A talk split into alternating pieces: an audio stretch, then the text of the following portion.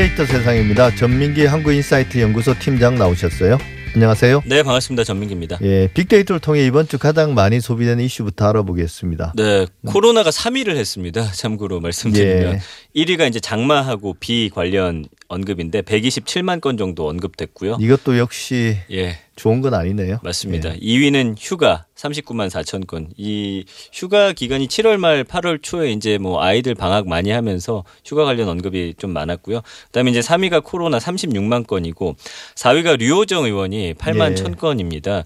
굉장히 많이 언급이 됐고요. 5위는 이제 4대강 이슈가 한 5만 8천 건 정도 언급되면서 이렇게 1위부터 5위까지 어, 키워드 순위를 장악을 했습니다. 근데 이 장마가 한 127만 건이면 아시겠지만 진짜 엄청난 언급량이거든요. 그렇죠. 예. 예, 이거 거의 뭐 독보적인 일을 했습니다. 예, 이게 1위부터 5위까지 보니까 이번 주 가장 논란이 됐던 이슈들이 고스란히 반영돼 있긴 합니다. 네. 근데 이제 장마 비 관련 언급량이 많은 건 당연한 건데 예. 연관은 어떤 게 있습니까? 지금 장마 기간 길어지면서 작년 장마 기간 대비한 언급량 자체가 180% 정도 증가를 했고요. 예.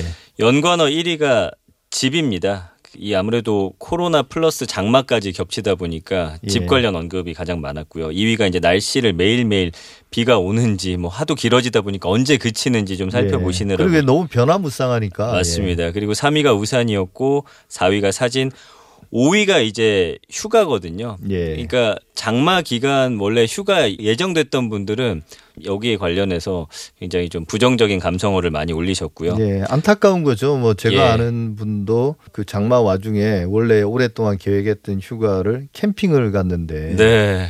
천둥벼락치고 이래서 완전히 맞아요. 휴가를 망쳤다고. 네. 그리고 6위가 좀 특이하게 해라는 키워드인데 이제 해를 많이 못 보고 있다 이런 식의 글과 그리고 아까 4위가 사진이었는데 잠시 비 그쳤을 때 맑은 하늘을 찍는다든지 아니면 이번에 뭐 한강 같은 경우는 강변북로라든지 올림픽대로 잠겼잖아요. 그 네. 사진들 좀 많이 올리셨어요. 주변에 천 있는 분들은 또 그런 사진들 예. 올리셨고 그리고 8위가 아침 특히나 이제 아침의 날씨 예보 많이들 살펴보면서 아침이라는 키워드 많았고 9위가 태풍이고 10위가 코로나고 뭐 그 외에는 이제 폭우, 여행, 안전, 맛집, 바다 이런 키워드들 등장을 했고요. 예.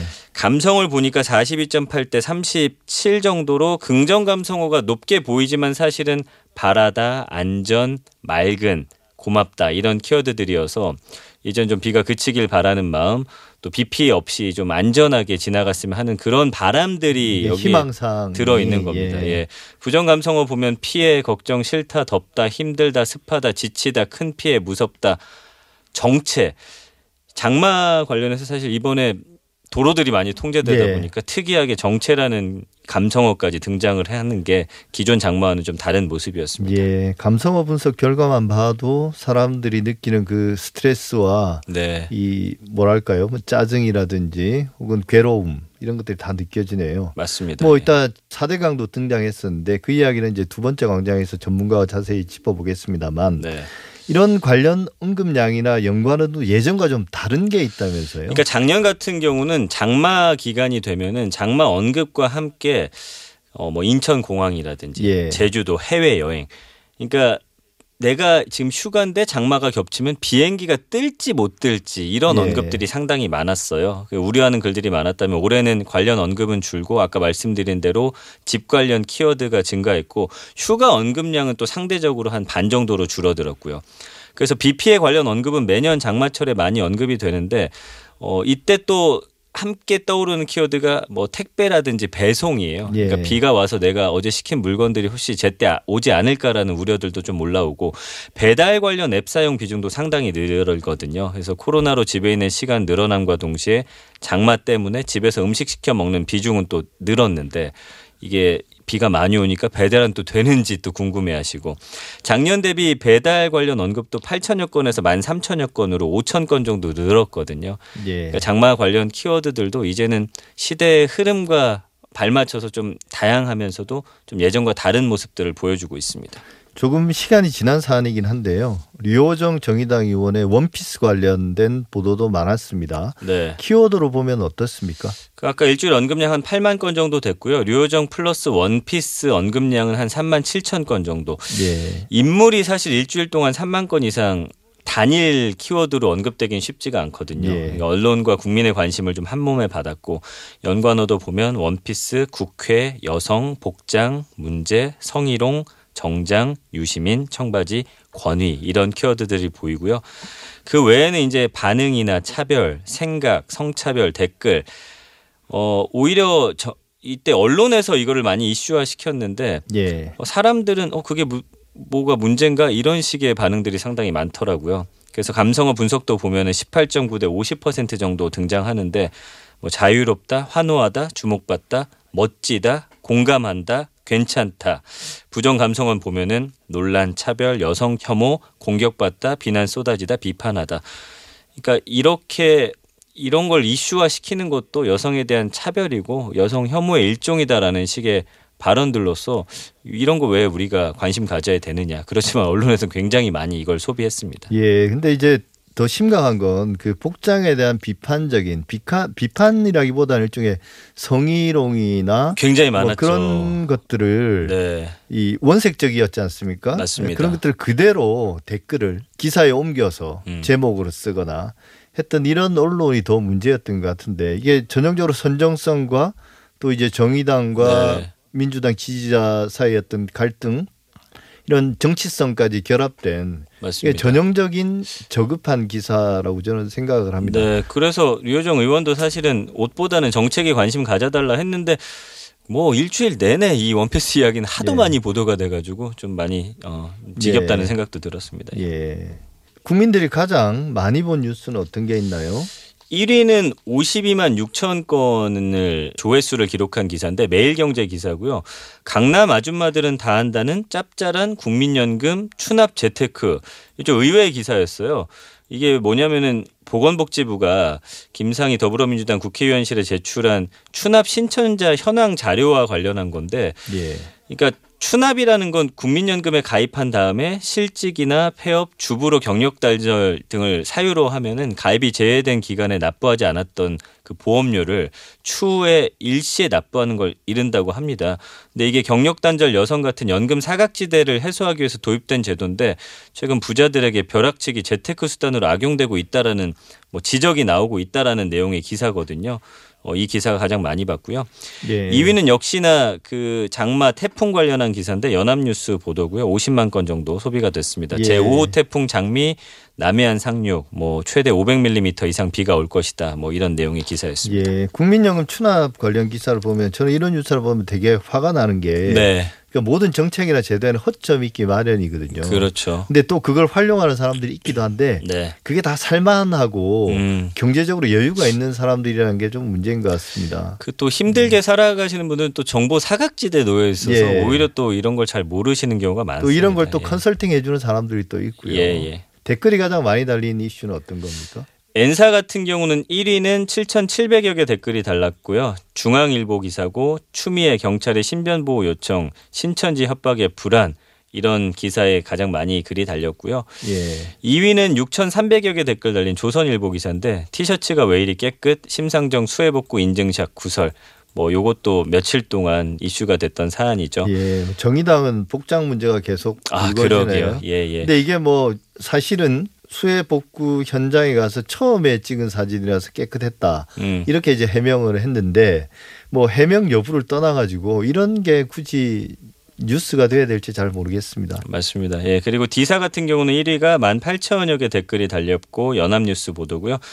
통합당 MB 4대강 때 섬진강도 했다면 물난리 막았을 텐데 뭐 또 4대강 이슈 계속 난리였죠. 그러다 보니까 댓글도 뭐 여야 나뉘어서 아주 치열하게 달려 있고요. 예. 2위는 17, 17,000여 개 댓글 달린 뉴스원 기사인데 홍준표 정권 붕괴 순간 더 빨리 오는 듯 청와대 치명상 뭐 이런 발언과 관련된 또 글인데 역시나 또 정치적 쟁점이 됐습니다. 예. 끝으로 SNS 가장 많이 퍼나른 뉴스 한번 정리해 볼까요? 예, 만 건 정도가 이제 어, 퍼 날라진 뉴스고요. YTN 보도인데 의정부고는 되지만 작전 요구는 안 돼. 상처가 된 졸업 앨범.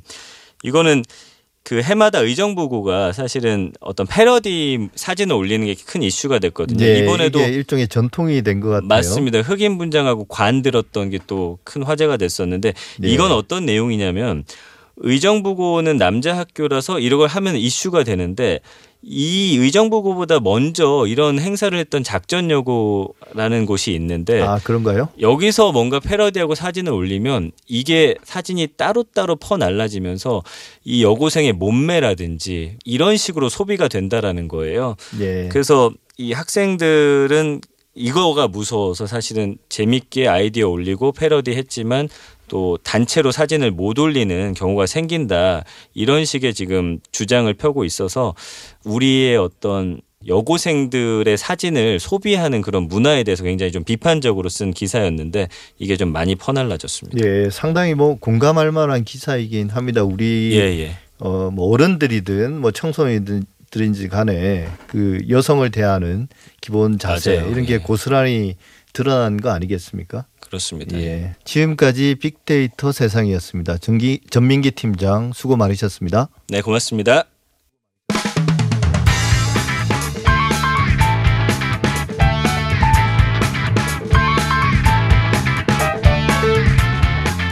지금 제가 직접 말씀드리겠습니다. 광고라고 알아보기 힘든 광고 영상은 방금 말씀드린 총 다섯 개입니다. 제가 한참 모자라고 부주의하기까지 했습니다. 진심으로 죄송합니다. 저는 방송국 초반 몇 개의 영상에 광고 표기를 하지 않았습니다. 이는 명백하게 잘못한 바이며 사과드립니다. 올려주시는 댓글 하나하나 보면서 많은 걸 통감하고 있습니다. 음, 앞으로는 PPL의 명확한 표기로 여러분께 두 번 다시 실망시켜드리지 않는 어, 그런 채널이 되도록 더 철저하게 어, 관리하고 지키도록 하겠습니다.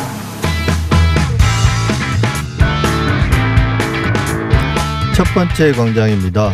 방금 인기 유튜버들의 릴레이 사과를 들으셨는데요. 어, 애초에 이 이야기는 어느 유튜버의 폭로에서부터 시작됐습니다. 그러니까 인기 유튜버들 우리가 흔히 인플루언서라고 부르는데요. 이들이 협찬받은 물건을 직접 산 것처럼 속여서 방송을 해왔는데 이게 이른바 뒷광고라고 부릅니다. 파장이 점점 커져서 인기 유튜버들이 줄줄이 들으신 것처럼 사과도 하고요. 여기에 대한 사회적 비판도 쏟아졌습니다. 그런데 이게 유튜브만의 문제일까요? 우리 언론은 또 여기에 대해서 얼마나 당당할 수 있을까요? 이 문제 정상근 미디어 전문 기자와 함께 짚어보겠습니다. 어서 오십시오. 네, 안녕하십니까? 예, 일단 우선 말 많은 뒷광고가 뭔지 개념부터 한번 정리해 보시죠. 네, 뭐 뒷광고라는 것은 막말 그대로 뒤에서 받는 광고라는 예, 의미인데 아, 예, 은밀하게 주고받는 거죠. 모르게. 네, 맞습니다. 예, 보통 광고라고 하면은 이것이 광고입니다. 이렇게 표시가 돼야 이 소비자들의 선택권에 혼란을 주지 않게 되지 않습니까? 예. 근데 이 경- 경계가 좀 최근 무너지면서 어, 뒤에서 이제 몰래 광고를 광고비를 주고 또 이 광고비를 받은 사람들은 이것이 광고임을 얘기하지 않고 예. 아, 마치 이제 본인이 직접 뭐 경험한 것인 듯 어, 본인이 사서 직접 쓴 것인 듯 이런 식으로 어, 포장을 해서 이제 방송을 하거나 뭐 블로그에 이제 글을 올리거나 이런 행태를 어, 해왔던 것이죠. 그래서 이게 그 뒷광고가 이 초반에는 블로그들을 중심으로 좀 이루어졌고 어그 그렇게 규모도 그렇게 크지 않았었는데 예. 이 최근에는 좀 인기가 많은 유튜버들 그리고 어 뭐 SNS 이른바 이제 인플루언서들 이들까지 좀 확대가 좀 되고 있습니다. 예, 그 우리가 네. 사실은 이런 콘 텐츠들을 보면 약간 그 광고 냄새가 나는 걸 알 수 있잖아요. 그렇죠. 그래서 이제 그동안 뭐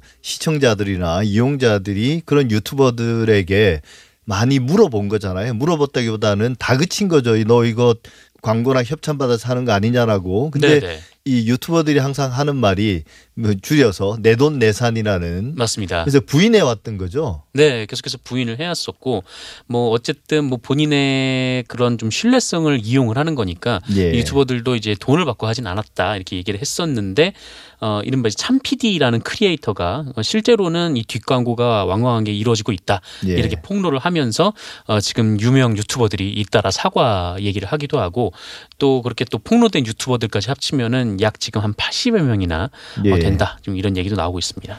이게 결국 돈 때문인 거죠.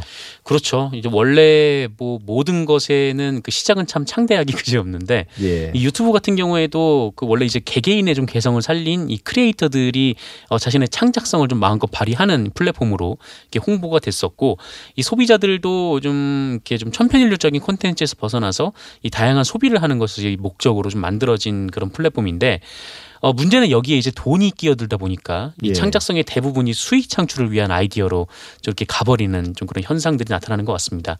그러니까 이 유튜브 같은 경우에는 뭐 라이브 후원 시스템인 Super Chat을 받기 위해서 혹은 이 뒷광고를 받기 위해서 구독자를 늘리고 또 조회수를 늘리는 과정에서 좀 가장 쉬운 방법은 좀 자극적인 내용의 그런 컨텐츠들을 만들어서 이제 배포를 하는 것이죠. 그래서 어 이것이 이것이 좀 굉장히 오래전부터 좀 논란이 되었고 뭐 지금도 어 굉장히 좀 많은 문제 점을 낳고 있는 상황입니다.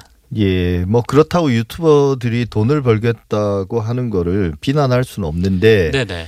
그럼에도 불구하고 이제 최소한의 윤리적 기준들은 지켜줘야 되는데 현행 지침은 어떻게 돼 있습니까? 이게 유튜브 콘텐츠가 네. 어, 현행법상 방송은 아니기 때문에 방송법 심의도 따를 필요가 없고 네네. 방송 같은 경우는 그렇게 이제 광고를 속일 경우는 제재를 받지 않습니까? 그렇습니다. 근데 이제 어. 협찬을 받거나 했다는 걸 고지를 해야 되는 게 아니죠 지금 유튜버들은. 맞습니다. 뭐 PPL이라고 해도 뭐 아무리 못해도 뭐 제작 지원이란 이름으로 나가기 마련인데 예. 일단 유튜브들 같은 경우에는 딱히 제재 수단이 없는 것이 사실이었어요. 근데 어 앞으로 이게 공정거래위원회가 이 9월부터는 이 관련 이 제도를 만들고 또 시행하겠다라는 입장을 밝혔는데 어, 이 제도가 이 추천 보증 등에 관한 표시 그리고 광고 심사 지침 개정안입니다. 예. 그러니까 이게 무슨 내용이냐면 예, 앞으로 그 유튜버들이나 이 SNS 인플루언서들이 영상에 어떤 어떤 이제 금전적 지원이나 뭐 할인 그리고 협찬 이거를 받으면 이 구체적으로 어떤 대가를 받았는지 소비자가 알아볼 수 있도록 표기해야 한다. 네, 이게 이제 예. 주요 내용이거든요. 그 약 5분마다 이것이 광고다라고 얘기를 해야 되고 이 표기를 하기 어려울 경우에는 이 진행을 하면서 5분마다 말을 해야 되는 저 그런 예. 형식이고요. 어 그리고 게시물 제목에도 뭐 광고라는 점을 좀 분명히 명시를 하고 또 영상 시작 그리고 끝 부분에 이 소정의 광고료를 지급받았습니다. 뭐 이런 식으로 어, 언급을 해야 된다. 뭐 이런 내용입니다. 그래서 이 만약 부당한 표시 광고 행위를 하거나 아, 다른 사업자 등으로 그 이런 일을 하게 한 사업자 등에 대해서는 2년 이하의 징역 그리고 1억 5천만 원 이하의 벌금에 어, 처하도록 하고 있습니다. 예, 그게 사실 일일이 다 모니터링하기가 쉽지는 않은 문제인데 네. 이게 우리나라 문제만 아닐 거란 말이죠. 외국의 경우는 어떻습니까?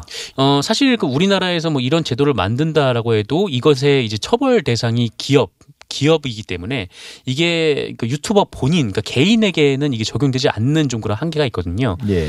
어 근데 이게 좀 해외에서도 좀 마찬가지입니다. 그러니까 뒷광고 제재가 그 인플루언서 개인보다는 광고주에 초점을 두고 있는 경우가 좀 많아요.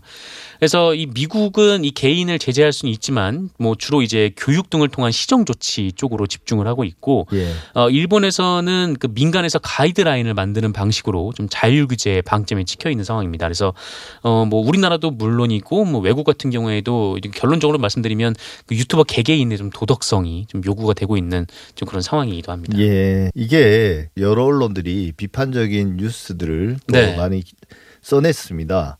어, 일부는 이제 일부 언론 같은 게 이 문제에 상당히 비판적인 그런 시각들을 보여주기도 했는데 네.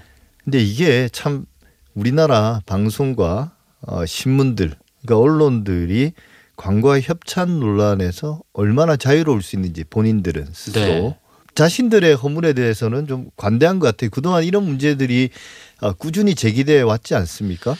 어, 그렇죠. 사실 그 이 뒷광고, 유튜버들의 뒷광고를 비판하는 언론의 기사를 보면서 좀 개인적으로도 민망하긴 했었는데 예. 먼저 이제 신문부터 좀 예를 들어 보면 그 오래 전부터 이 기사형 광고라는 것이 좀 논란이 됐었어요. 네. 그러니까 이 마치 신문 기사처럼 네, 기사가 쭉 쓰여 있고 심지어 밑에 어느 기자가 작성했다라는 그 이른바 byline이라고 하죠. 예.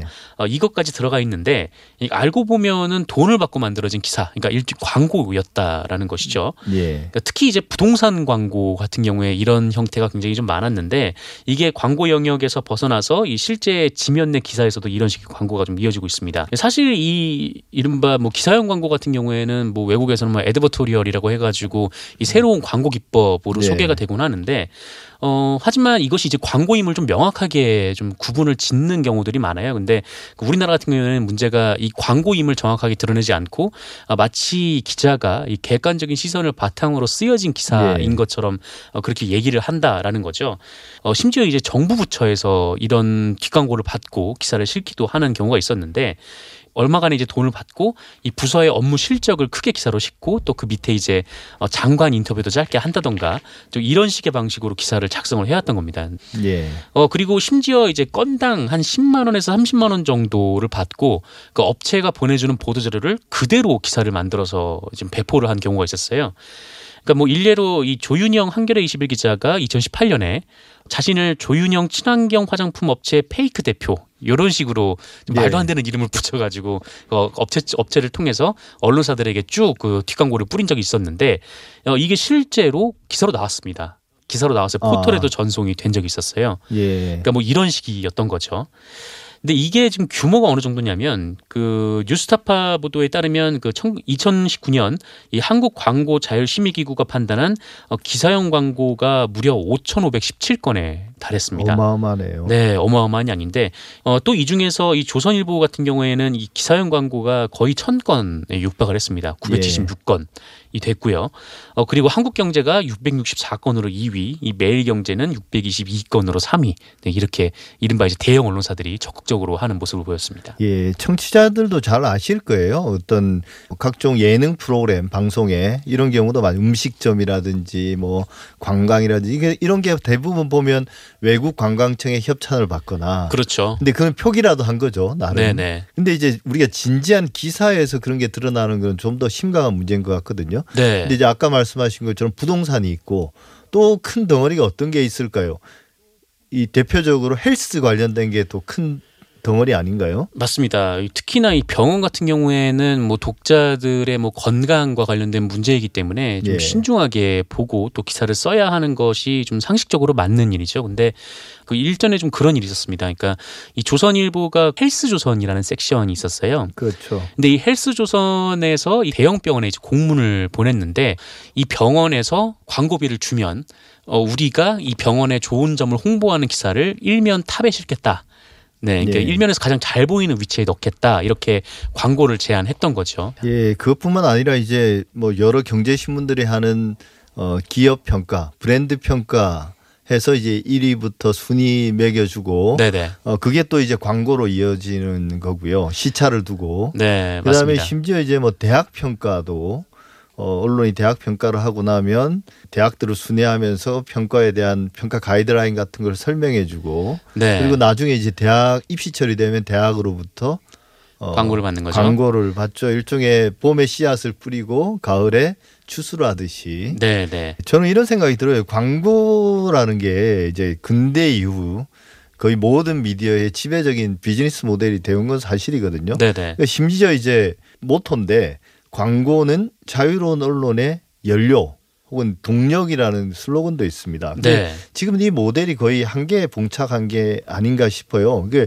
실제 기자, 기자들이 이제 한국언론진흥재단에서 2년에 한 번씩 조사하는 게 있는데 네, 네, 언론의 독립성을 침해하는 가장 큰 원인으로 광고주를 지목하고 있고 이게 부동의 일입니다. 네, 사실은. 맞습니다. 그래서 이제 이 광고 모델을 벗어나기 위한 어떤 다른 대안적인 비즈니스 모델은 뭐가 있을까요? 결국 유료인가요? 뭐 이른바 이제 후원을 통해서 그 예. 광고를 안 받고 유지하는 모델들이 우리나라에도 있죠. 그 뉴스타파라던가 예. 아니면 뭐 그 외에 이제 작은 소규모 매체들 같은 경우에는 좀 후원금을 바탕으로 하기도 하고 또 이른바 이제 그 시민들을 주주로 참여를 시켜서 뭐 하는 경우도 있고 이제 프레시안이 좀 그런 경우죠. 예.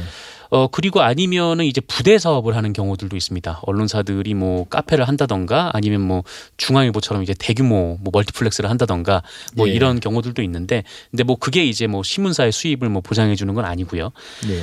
결국은 가장 중요한 것은 뭐 결론적으로 보면은 이게 후원과 광고의 좀 어느 정도 이제 절묘한 균형이 좀 가장 중요하지 않을까 좀 그렇게 좀 결론이 나는 것 같은 좀 그런 느낌이더라고요. 그래서 후원 같은 경우가 가장 뭐 올바른 좀 이렇게 구독 방식 그 언론사들이 생존할 수 있는 방식이라고 하는데 그래서 뉴욕 타임즈 같은 경우에도 이 디지털로 넘어오면서 뭐 일종의 이제 유료 모델을 뭐 구상을 하기도 했고 뭐 하여튼 뭐 여러 미국의 여러 언론들도 이제 구독료를 바탕으로 좀 예. 이렇게 하면서 하면서 이제 광고도 받는 그- 그런 형태의 모델을 좀 구성을 했던 것 네. 같은데 그럼에도 불구하고 이 대형 언론사들 같은 경우에는 계속 이제 경영 위기가 어, 지금 지속해서 나오고 있는 좀 그런 상황이긴 합니다. 예. 근데 이제 뭐 우리가 넷플릭스 사례에서도 볼 수 있듯이 결국은 모든 미디어 언론을 포함한 그런 미디어 콘텐츠들이 유료 모델로 가고 있는 것 같습니다. 그게 이제 후원 모델이라는 것도 일종의 유료 모델이잖아요. 네네. 유료 모델이 그걸 이제 건건이 잘라서 후원을 하건 아니면 뭐 월정액이나 연간 단위로 후원을 하건 혹은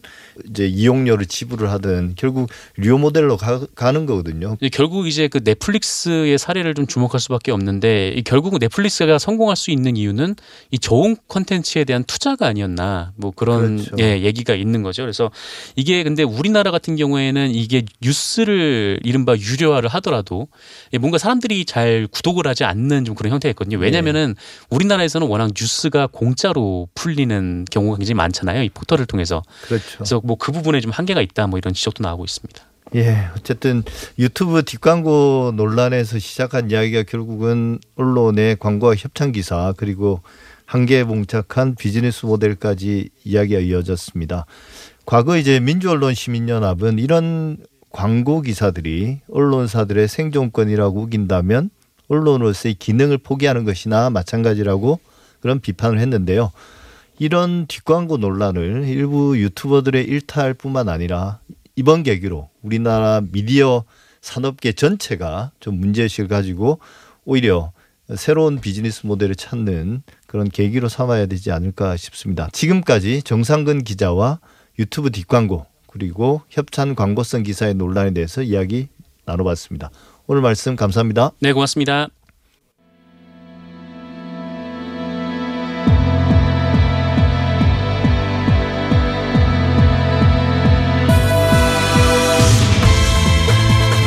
여러분은 지금 한림대 미디어스쿨 송현주 교수가 진행하는 TBS 아고라를 듣고 계십니다.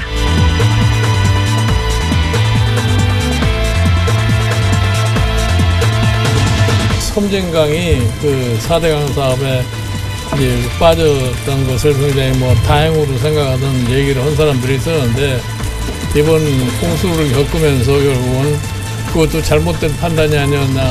이번에 막동강 본류죽이 터진 가장 큰 이유도 4대강 사업으로 건설한 보가 물 흐름을 방해했기 때문에 4대강 보가 홍수 조절에 어느 정도 기여하는지를 실증적으로 분석할 수 있는 기회이기도 합니다. 이슈의 논점과 사실관계를 짚어보는 두 번째 광장 시간입니다. 폭우로 피해가 심각한데요. 그동안 보기 힘들었던 제방 붕괴와 홍수까지 발생했습니다. 그 와중에 아니 어쩌면 필연적일지도 모르겠습니다만 이명박 정부 당시의 4대강 사업이 논란이 되고 있습니다. 4대강 사업 덕분에 비 피해가 이 정도에 그친 것인지 아니면 4대강 사업 때문에 오히려 피해가 더 커진 것인지 의견과 주장이 분분한데 과연 사실과 진실은 무엇인지 가톨릭 관동대 토목공학과 박창근 교수와 함께 이야기 나눠보겠습니다. 교수님 안녕하세요. 네 안녕하세요. 예, 논란의 시작은 이렇습니다. 지난 7일과 8일 남부 지방에 아주 집중호우가 있었고 섬진강 제방이 무너졌는데요. 통합당 측에서 섬진강 일대가 4대강 사업에 빠졌기 때문에 홍수 피해가 발생한 것이다. 다른 강에서는 4대강 사업을 한 곳에서는 홍수 피해가 없었다. 이분들이 이렇게 4대강 사업이 홍수 피해를 예방했다고 뭐 주장하는 나름의 근거는 뭔가요? 비전문가 입장에서 볼 때는 예. 상당히 근거 뭐 타당성 있게 아마 들릴 겁니다. 예. 그런데 이번에 섬진강에서 제방이 왜 붕괴되어졌는가라는 것을 꼼꼼히 살펴본다 그러면은 예.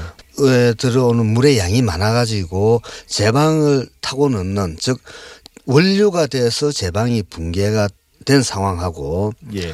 원료가 안 되고 제방 밑둥을 파가지고 제방이 붕괴된 사례. 그런데 근본에는 제방을 넘치는 원료가 아니고 어, 물이 차면서 제방 밑둥이 모래 제방인데 그것을 계속 파나갔었습니다. 그래서 제방이 무너졌거든요. 그래서 물그릇 즉 다시 해서 섬진강이 가지고 있는 홍수 소통 공간이 부족해서가 아니었다는 거죠. 제방 관리가 부실했기 때문에 예. 섬진강의 제방이 무너졌다. 이런 어떤 어, 상황을 본다 그러면은 4대강 사업을 하나 안 하나 예. 아무 상관이 없다는 거고 그리고 지금 현재 500년 빈도의 강우가 섬진강 유역에 내렸다 그러거든요. 지금 섬진강은 기껏해야 100년 내지 200년 빈도 강우에 견디게끔 설계되어 있거든요. 예. 그래서 제방 붕괴가 어떻게 되었는지 를 우리가 명확하게 본다면은 예. 그와 같은 논란은 잠재우지리라고 봅니다. 예. 4대강 사업 대상에 포함됐던 낙동강과 영산강에서도 제방이 무너졌지 않습니까? 네, 낙동강 같은 경우에는 제가 현장에 가서 분석한 결과 결과는 어, 낙동강 제방은 그 붕괴된 지점의 제방은 모래 제방이었었습니다. 예. 모래 제방이 있는데 모래 제방을 가로질러서 배수구가 있었어요. 예. 그러니까 그 그쪽을 통해서 물들이 평상시에는 낙동강으로 들어가겠죠. 그런데 홍수가 나면 수문을 닫아버립니다. 예. 그러니까 글로는 물이 안 통하겠죠. 그런데 이 배수구가 콘크리트로 되어 있습니다. 그럼 모래 제방 안에 콘크리트로 된 저기 배수구가 있으니까 그 사이 예. 그러니까 콘크리트와 모래 접촉부에서는 공간이 발생하거든요. 일반적으로. 예. 그러면 낙동강 수위가 올라가면 그 공간을 통해서 물이 빠지, 물길이 생기면서 빠져나가는데 그때 물인 물은 거기에 있는 모래를 끌고 나가게 됩니다. 예. 그러면은 물길이 점점 커지겠죠. 그렇죠. 이와 같은 현상을 우리가 파이프 있잖아요. 예. 파이핑 현상이라고 그럽니다. 이게 점점점 가속되면은 가속되어서 커지겠죠. 예. 제방이 이제 무너진 상황이 예. 된 거거든요. 그래서 1차적으로는 제방을 부실 관리했고 제방 붕괴 원인은 어, 파이핑 현상이라고 우리가 볼 수가 있습니다. 그런데 예. 바로 그 직하류에 그 합천보가 있었습니다. 예. 합천보는 어떤 형태론지 간에 그 하천 수위를 상승시키거든요. 하천 수위가 상승이 되면은 수압이 증가되고 따라서 예. 파이핑 현상을 가중시킨다는 거죠. 가속화시킨다는 거죠. 예. 그래서 파이핑 현상에 의한 제방 붕괴가 일차적인 원인이고 합천보에 의해서 수위가 상승된 것은 파이핑 현상을 가중시키는 역할을 했다. 주 원인은 아니지만 네, 그렇습니다. 부원인이로 될 수가 있다고 봅니다. 예. 저도 사실 어릴 때 시골에서 보면 보를 크고 작은 보들을 많이 봤는데 그 보들은 결국은 갈수기에 이제 물 부족을 해결하기 위해서 만들어 놓은 거지 그게 어떤 홍수 예방이나 이런 걸 위해서 만든 건 아니지 않습니까? 보라는 게 기본적으로 예, 그렇습니다. 보는 우리가 우리 농 우리 촌에 가 보면은 하천에 예. 어, 농업용 보들이 많지 않습니까? 그보 가만 관찰해 보면은 물이 흐를 때 보면은 보 부분에서는 하천 수위가 쑥 올라가잖아요. 예, 예. 그러니까 기, 기존 하천 어, 수위보다 올라가는 게 어느 기능을 하는데 그래서 홍수가 났을 때 제방이 붕괴된 현장을 제가 많이 다니면서 관찰했는데 많은 부분이 보 부근에서 제방이 범람이 돼서 유실이 됐더라고요. 그 수압인 거죠.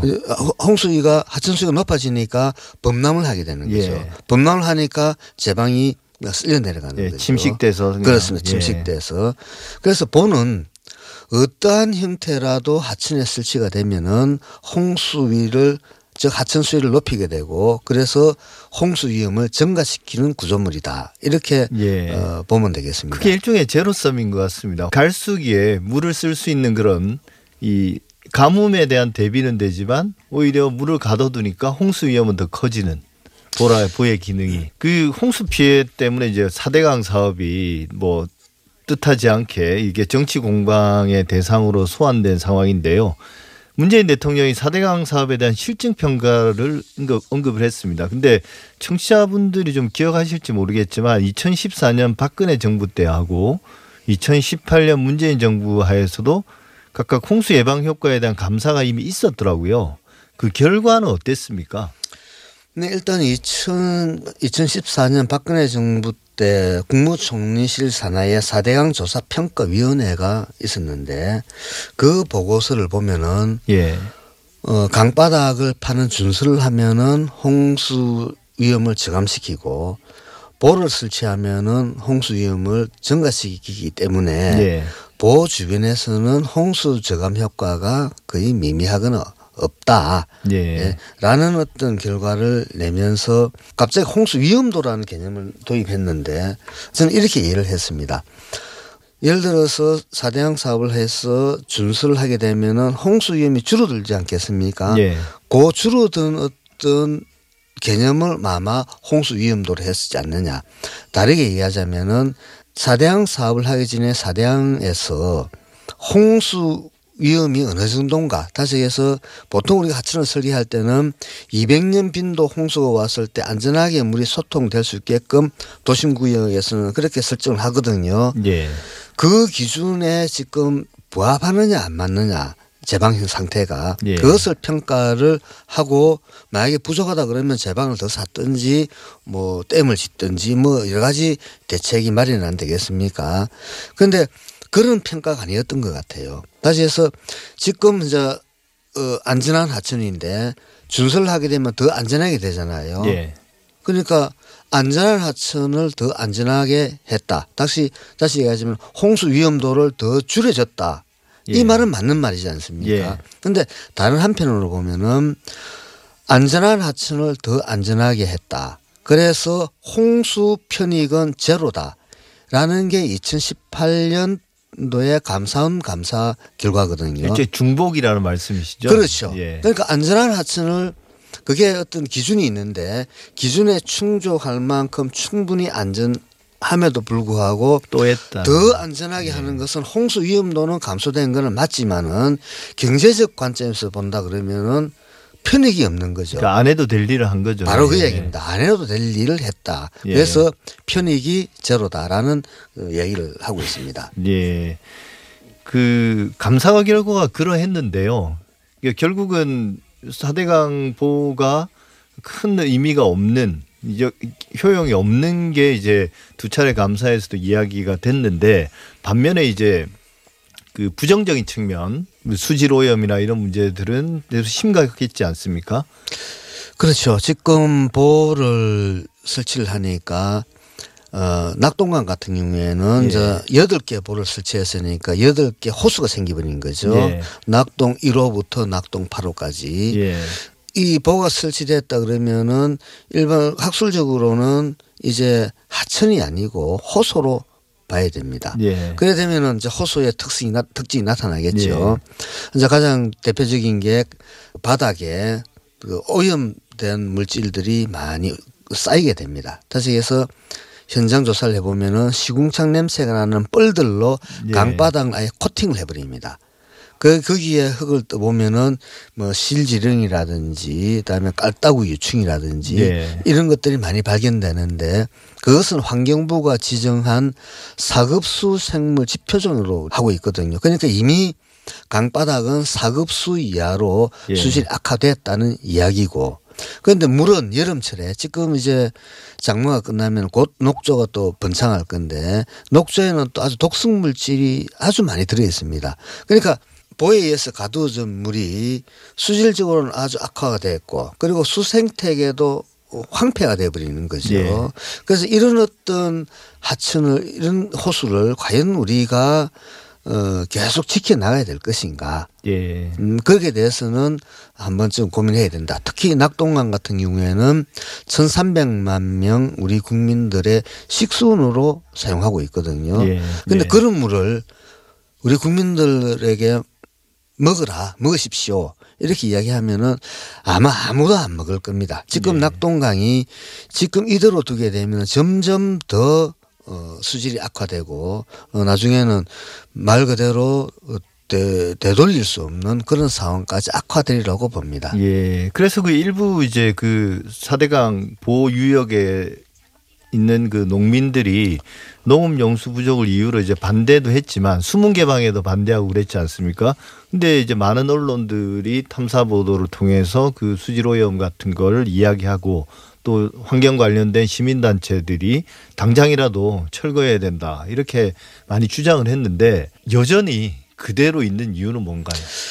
아, 이게 그 낙동강 예를 들어 삽시다. 낙동강은 예. 영남 주민들의 어머니 강으로 어, 옛날부터 불려왔거든요. 그러니까 젖줄이라고 예, 젖줄이고. 예. 그래서 그런 어떤 어 강이 생태적으로 황폐화되고 수질이 악화되고 하는 것을 안타깝게 생각하고 있는 분도 있을 것이고 예. 또 한편으로는 아주 정치적인 어떤 관점에서 그것을 쳐다보겠죠. 이왕 돈을 들여놨는데 왜 철거를 한다든지 그뭐 수문을 열어서 물을 빼낸다든지 이런 것을 왜 하느냐라는 어떤 두 가지의 어떤 어, 가치가 있는데 과연 어느 것이 더 좋을까라는 것은 앞으로 계속 뭐 밝혀지겠습니다만은 농민들이 이제 반대하는 일부 농민들이 반대하는 논리는 이제 지금 현재 수익 그 하천 수위가 보에 의해서 좀 높아져 있잖아요. 예. 그런데 이제 펌프 치수구가 펌핑을 하는 치수구가 이제 물속에 푹 잠겨 있겠죠. 예. 만약에 보에 물을 빼내버리면 치수구가 뭐 수면이 떨어지니까 치수가 붕 뜨게 되겠죠. 예.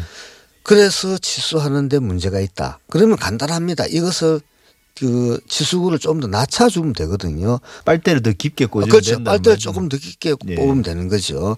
그리고 비닐하우스 쪽에서는 지하수를 많이 이용하는데 예. 지하수가 좀 떨어질 수 있습니다. 지하수 수위가요. 예, 떨어질 예. 수 있는데 그것도 얼마든지 조금만 더 깊이 파면은 관정을 더 깊게 예, 팔. 얼마 얼마든지 아무 문제도 없이 해결될 문제임에도 불구하고 기초지자체장들께서 일부 예. 그와 같은 사업 자체를 하지 못하게끔 하고 있거든요. 예. 그래서 참 그런 어떤 상황을 보면은 아무리 잘못된 정책에 의해서 예를 들어 토목 구조물이 만들어졌다. 예. 그 토목 구조물이 아무 효과도 없다. 함에도 불구하고 그것과 둘러싼 이해관계, 그 정치적 이해관계든 경제적 이해관계든 예. 하여간 이해관계가 붙으면은 그와 같은 것을 해결하기에는 또 사회적 갈등이 일어난다. 그래서 이런 어떤 사례를 본다 그러면은 저기 토목 구조물, 토목 공사를 할 때는 그와 같은 부분들을 꼼꼼하게 이제는 어, 챙겨야 된다. 뭐 이것이 우리가 어, 사대양 사업을 하면서 22조 원을 퍼붓지 않습니까? 예. 우리 국민들이 그 낭비를 했는데 뭔가 얻어야 되는데 그런 어떤 교훈 하나만이라도 우리가 가진다면은 그나마 조금 위안이 되지 않을까 그래 봅니다. 예. 뭐 말씀하신 걸 보면 되게 우울해지는데 사실 그게 처음에 사대강 사업 추진할 때도 많이 했었던 우려지 않습니까? 그렇습니다. 이게 만들어서 효과가 없고 오히려 더 부정적 영향이 큰다 하더라도 한번 만들어진 건 없애기 힘들다. 근데 네. 지금 딱 그런 상황인 거죠. 네. 어, 볼을 설치하면은 홍수 예방되고 물 확보가 된다. 실제로는 홍수 예방은 더, 더 편- 편익이 제로이잖아요. 그리고 물은 실컷 확보를 했는데 이용처가 없어요. 네. 다시 해서 사대강 사업 전에도 그쪽 지역에 만약에 농업 용수가 부족했다, 생활 용수가 부족했다 그러면은 문제는 달라지겠지만은 그때도 부족 안 했거든요. 예. 결국 2013년도에 박근혜 정부 시절에 어, 감사원 감사 내용을 보면은 어, 왜 그렇게 됐는지를 알 수 있습니다. 그때 어, 사대양 사업은 한반도 대운하를 염두에 둔 사업이다라고 직시를 하고 있습니다. 예. 그러니까 당시 청와대 홍보수석 이정현 수석께서 만약에 그렇다면은 한반도를 염두에 두고 사업을 했다 그러면은 이것은 국민을 속인 사업이다라고 논평을 냅니다.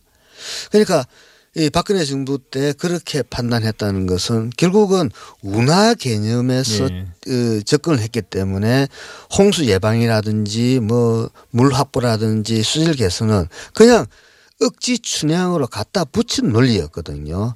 그러다 보니까 그 억지 춘향 논리가 지금 현재의 어떤 자연이 그것이 엉터리였다는 것을 명확하게 보여주고 있거든요. 그래서 지금이라도 그런 어떤 사대양 사업이 왜 시작됐는지부터 우리가 살펴본다면은 왜 지금 이런 논란이 어, 정치권에서 계속되고 있고 그리고 그 주장하는 어떤 논리의 어떤 허구성들을 우리가 쉽게 찾아낼 수가 있다고 봅니다. 그 사대강 사업에 대한 평가나 뭐 후속 조치와 상관없이 이런 피해, 폭우 로 인한 피해를 방지하려면 지금 가장 시급한 대책은 뭐라고 보십니까?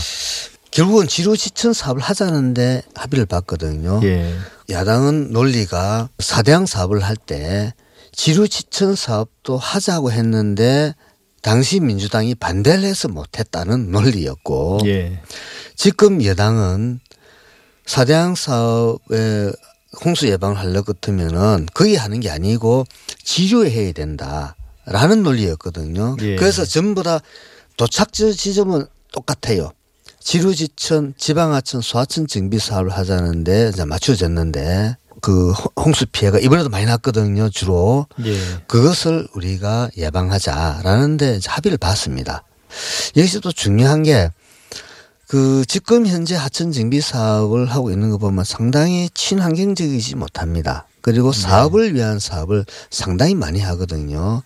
그래서 이런 것들을 배제하고 친환경적인 지수 사업이 될 수 있게끔 이제는 힘을 모아야 될 시점이라고 봅니다. 예. 지금까지 박창근 가톨릭 관동대 토목과학과 교수와 함께했습니다. 오늘 말씀 감사합니다. 네, 고맙습니다. 예.